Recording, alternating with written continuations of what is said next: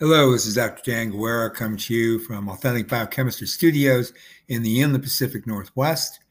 Today is the 17th of January, 2021.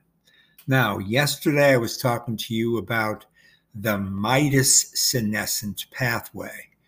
Remember that if you have a mitochondrial function that becomes damaged, particularly in any cell line that is functional as potentially proliferative, you can induce a senescence growth arrest that is distinct from the SASP phenotype.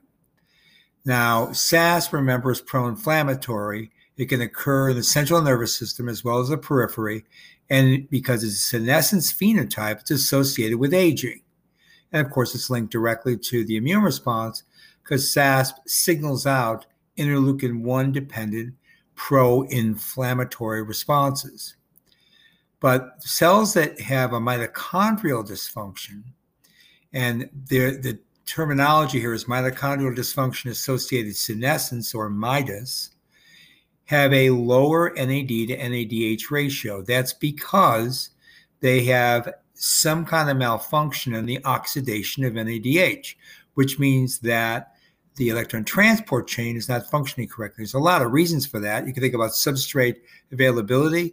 You can think about issues with the electron transport chain itself in terms of paramutations or epimutations in genes that code for the proteins in that signaling pathway, in that essentially oxidative reductive pathway.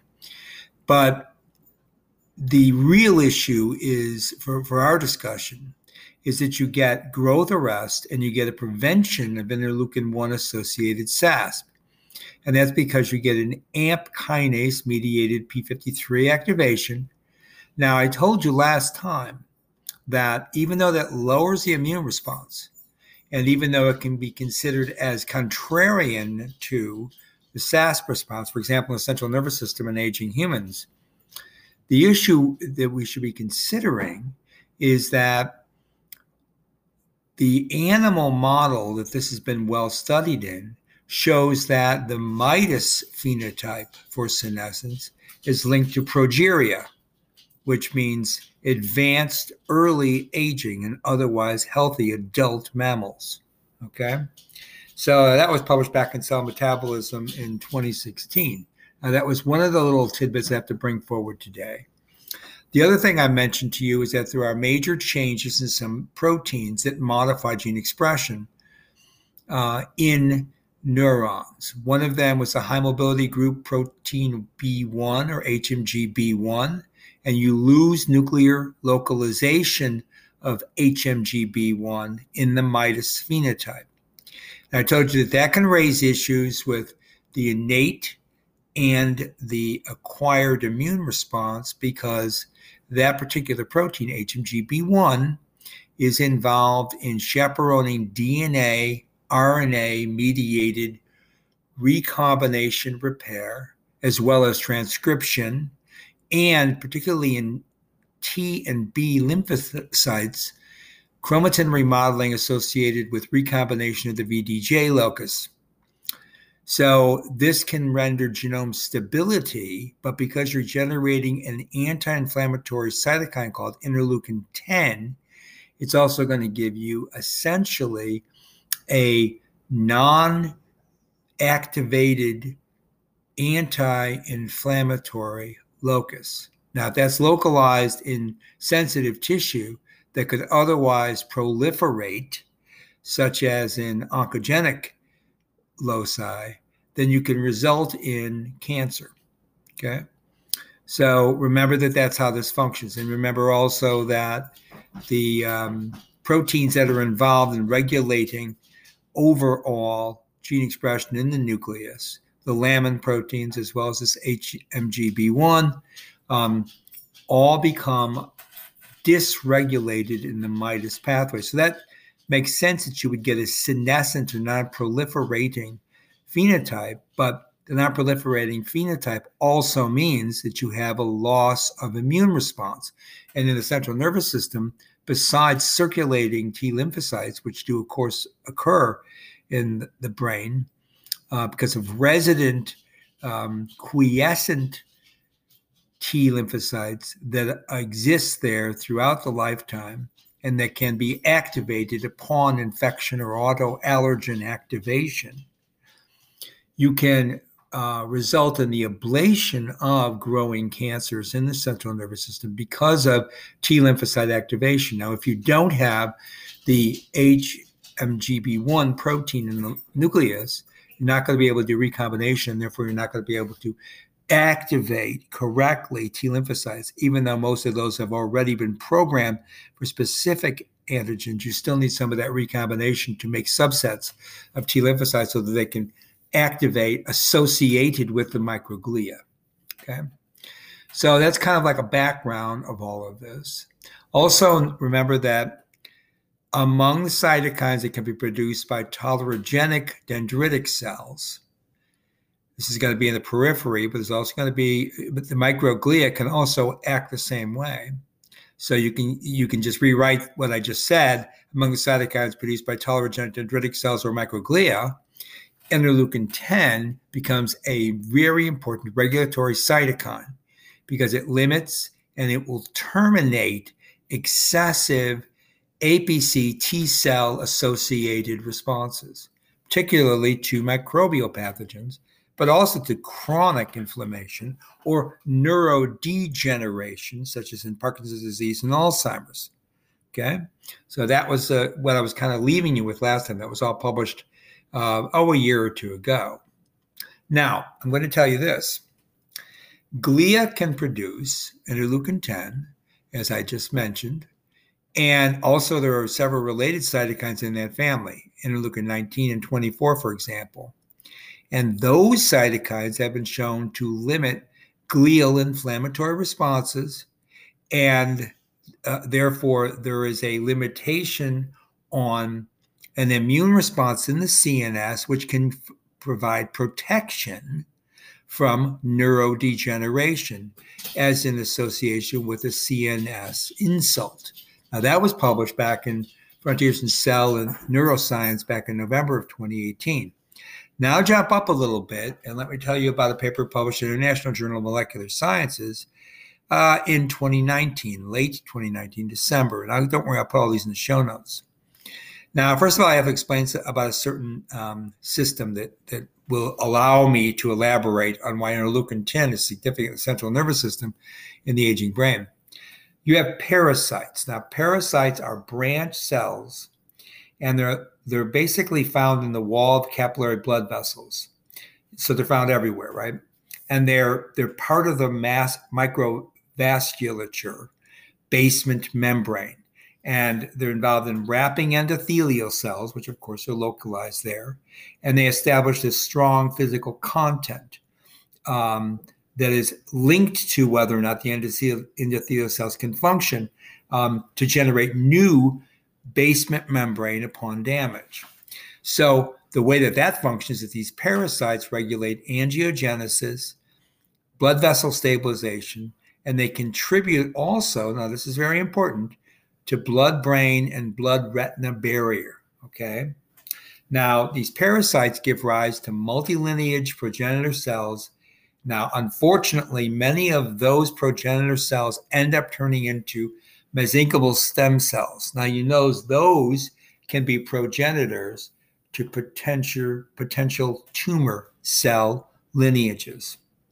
Now, anti-inflammatory molecules like interleukin-10, TGF-beta, and indeed even the MHC class 2 or HLA class 2 are increased in glioblastoma-activated parasites. And in fact, they are responsible for tumorigenesis in that system. So when you get a touting of having interleukin-10 being anti-inflammatory and useful even in the central nervous system to prevent neurodegeneration at the same time, okay, coherently, contrarian, but coincidentally, having a MIDAS phenotype versus a SASP phenotype, which is pro-inflammatory, MIDAS anti, you can generate a system where there can be an increase in tumorigenesis. So cell fate is important in the aging brain. either neuroinflammation or proliferation of cancer cells, leading to very important disease, glioblastoma. Okay, so that's why I'm bringing this up to you. So, in fact, the incidence of glioblastoma megaforma, that's GBM is the name of the disease, is apparently 3.4 times higher with people over the age of 65 as compared to those younger than 65. And of course, the mortality rate for people over 65 with GBM is a full 7-fold higher than for GBM patients that are younger than 65. So an age-associated disease is GBM. Now, that comes from a paper published in Frontier in Pharmacology, and I'll put it in the show notes. So the last paper I want to talk about right here about the negative aspect of having the MIDAS phenotype in the central nervous system is a paper published in Neuro-Oncology. This was just last March 2020. So there's a lot of targeting of immune checkpoint proteins, and that's because if you can block the PD-1, PDL pathway or the CTLA-4 pathway, you can reactivate or maintain the activation of T lymphocytes, right? So people want to do that because activated T lymphocytes can, of course, function to ablate neotumors. So there's the inducible T cell co-stimulator ligand called ICOS-LG, okay? And that's a member of the B7 family of immune regulatory ligands that are involved in T cell activation. Their expression in cancer has demonstrated that they're implicated in disease progression. And that's because the regulation of anti-tumor adaptive immunity is progressive with these proteins, with these ICOS-LGs. Now, aberrant ICOS-LG expression, therefore, is important to take a look at. And this paper reports that you see aberrant expression of it in glioma cells. And that might be the underlying mechanism that promotes glioblastoma progression. Okay. So what they found was that using bioinformatics and doing basically a GBM tissue microarray of transcripts, they see an upregulation of this ICOS-LG, and it's associated, of course, with poor prognosis in patients with GBM. In fact, ICOS-LG expression is upregulated preferentially in mesenchymal cells, okay, but not in proneural cells. And this is in a tumor necrosis factor, nuclear factor kappa B dependent manner, right? Which we were just talking about with MIDAS. So ICOS-LG expression by mesenchymal cell lineages promote the expansion of T cells that produced interleukin-10. So inhibition of the ICOS-LG-inducible co-stimulator axis in glioblastoma may be really useful because of the production of interleukin-10 as a sequential product of that induction down that pathway. So this is telling you one more time how interleukin-10 generating from the MIDAS phenotype in senescence, which is considered sometimes neuroprotective because it prevents neurodegeneration, can at the same time promote tumors in the brain, particularly the most significant brain tumor, particularly in the elderly, as I just mentioned to you, and deadly in the elderly, GBM, glioblastoma megaform. Okay. Now, more about interleukin-10. So when you think about immune modulatory signaling in antigen-presenting cells, and you want to consider what interleukin-10 does, first of all, it binds to its receptor, okay? So you get an activation of the interleukin-10, junk kinase or Janus kinase 1, tyrosine kinase 2 signal transduction pathway. And that's all going to then activate STAT3. That's the signal transducer and activator of transcription. So interleukin-10 binds to its interleukin-10 R-alpha dimer receptor, okay? You also have an interleukin-10 receptor beta, which forms now a tetramer in the membrane, okay?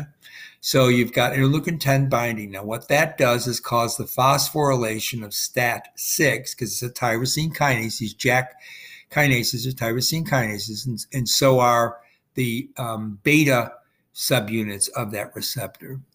So the JAK kinases are going to phosphorylate STAT6. Now, when STAT6 is phosphorylated, that's going to not allow for the transcription in the nucleus of interleukin-4 and interleukin-13. Now, that's really important because interleukin-4 and interleukin-13 are what? They are pro-inflammatory, okay?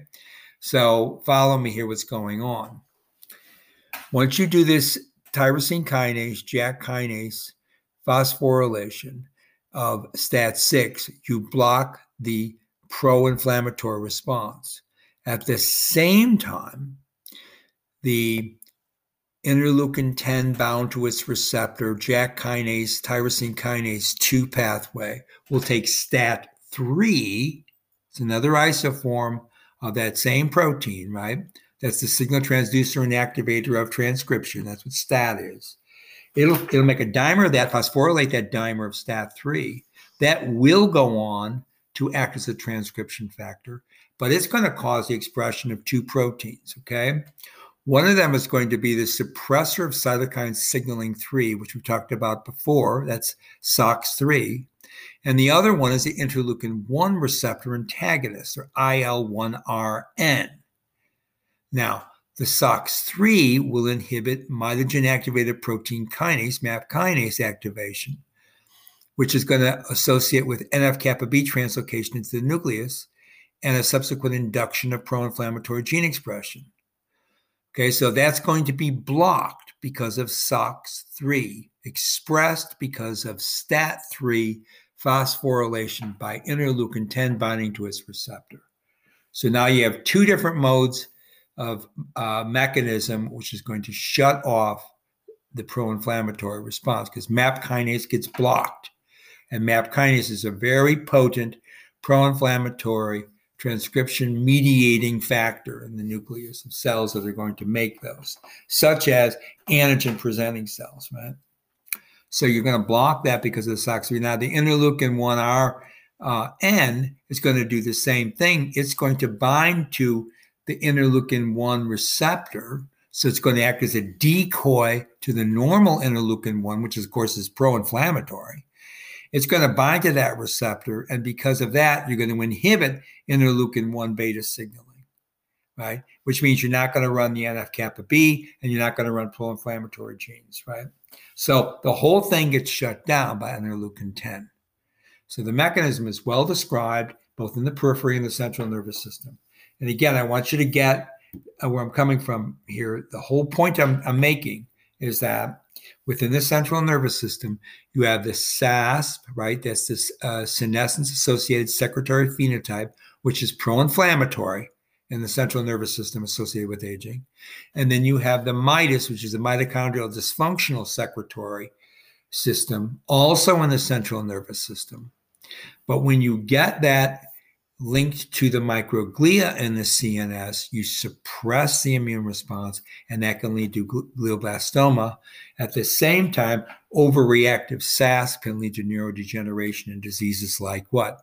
Alzheimer's, Parkinson's disease, right? Okay, so you get how those can be coherent and coincidental, right?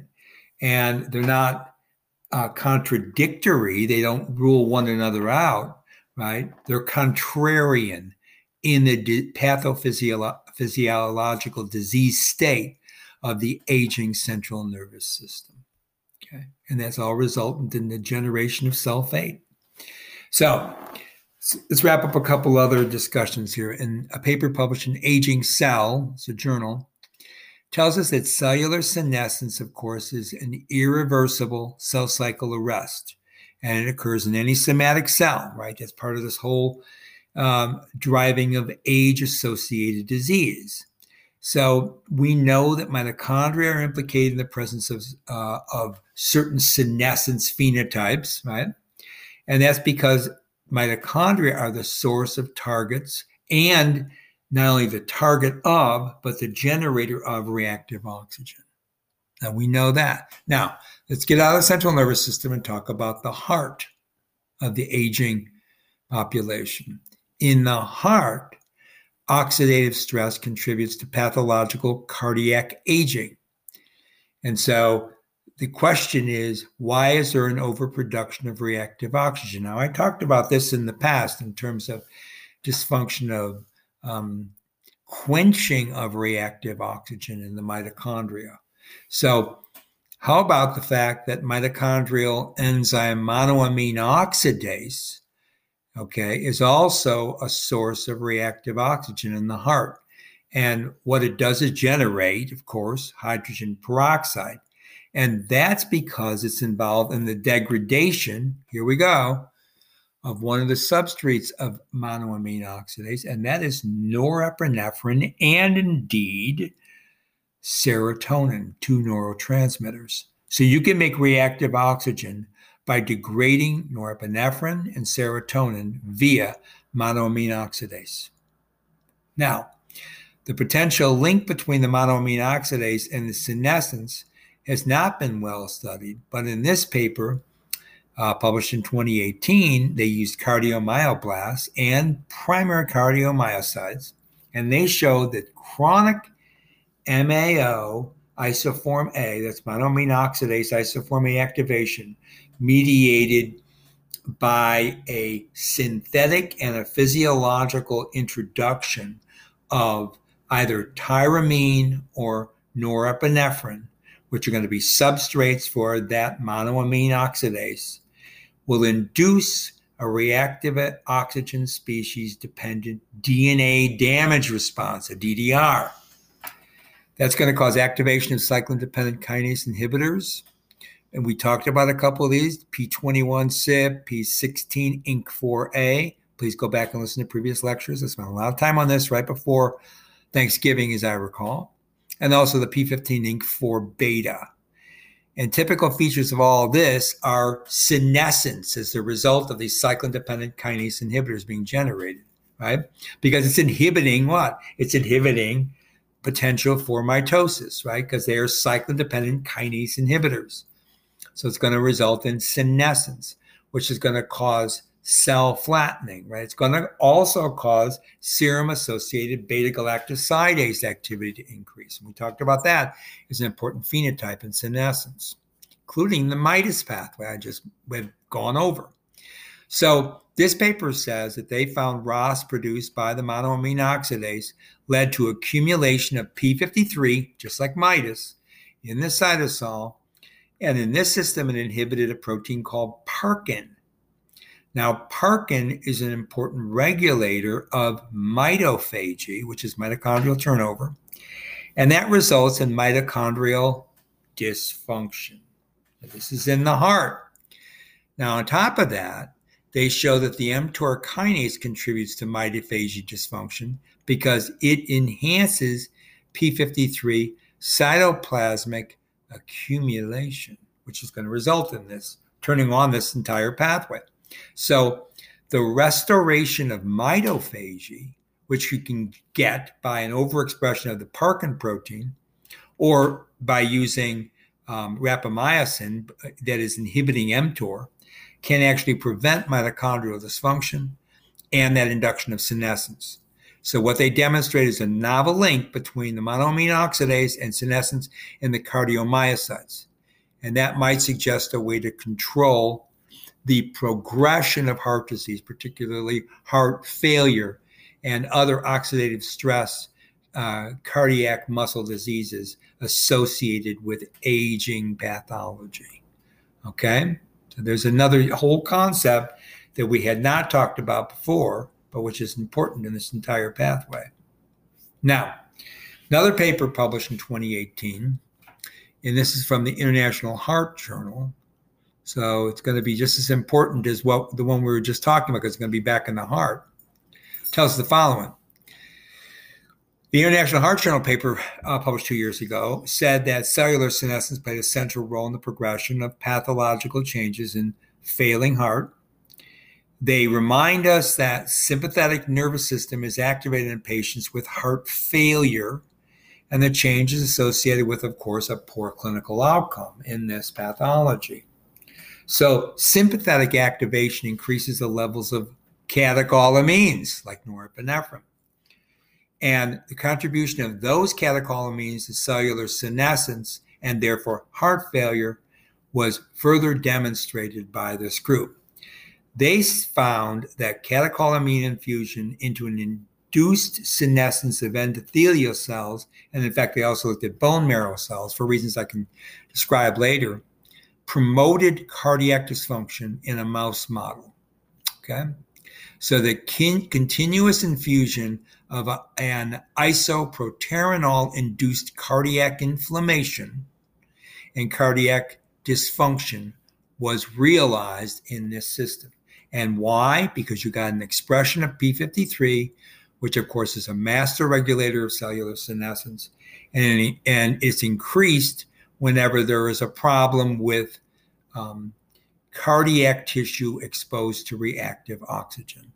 So a suppression of cellular senescence by deleting p53 in cardiac endothelial cells, or indeed in bone marrow cells in this mouse model, actually improved cardiac performance. So this is another really important issue here. Now we're talking cardiovascular disease. I left the central nervous system and talked about how many of these phenotypes are associated with either neurodegeneration or potential for glioblastoma, depending on what kind of senescence phenotype you generated. Now I've just explained how the same kind of phenotype can be generated in the aging heart. So I'm going to leave you with those two pathologies this morning and get back to our discussion of CRF in the brain and in the periphery as another major hormone peptide regulator of the aging process. So all of this discussion I had in the last, I guess, 3 lectures is to get you to understand the nuances of senescence-associated disease with the aging process. This is Dr. Dan Guerra from Authentic Biochemistry Studios saying bye for now on the 17th of January, 2021.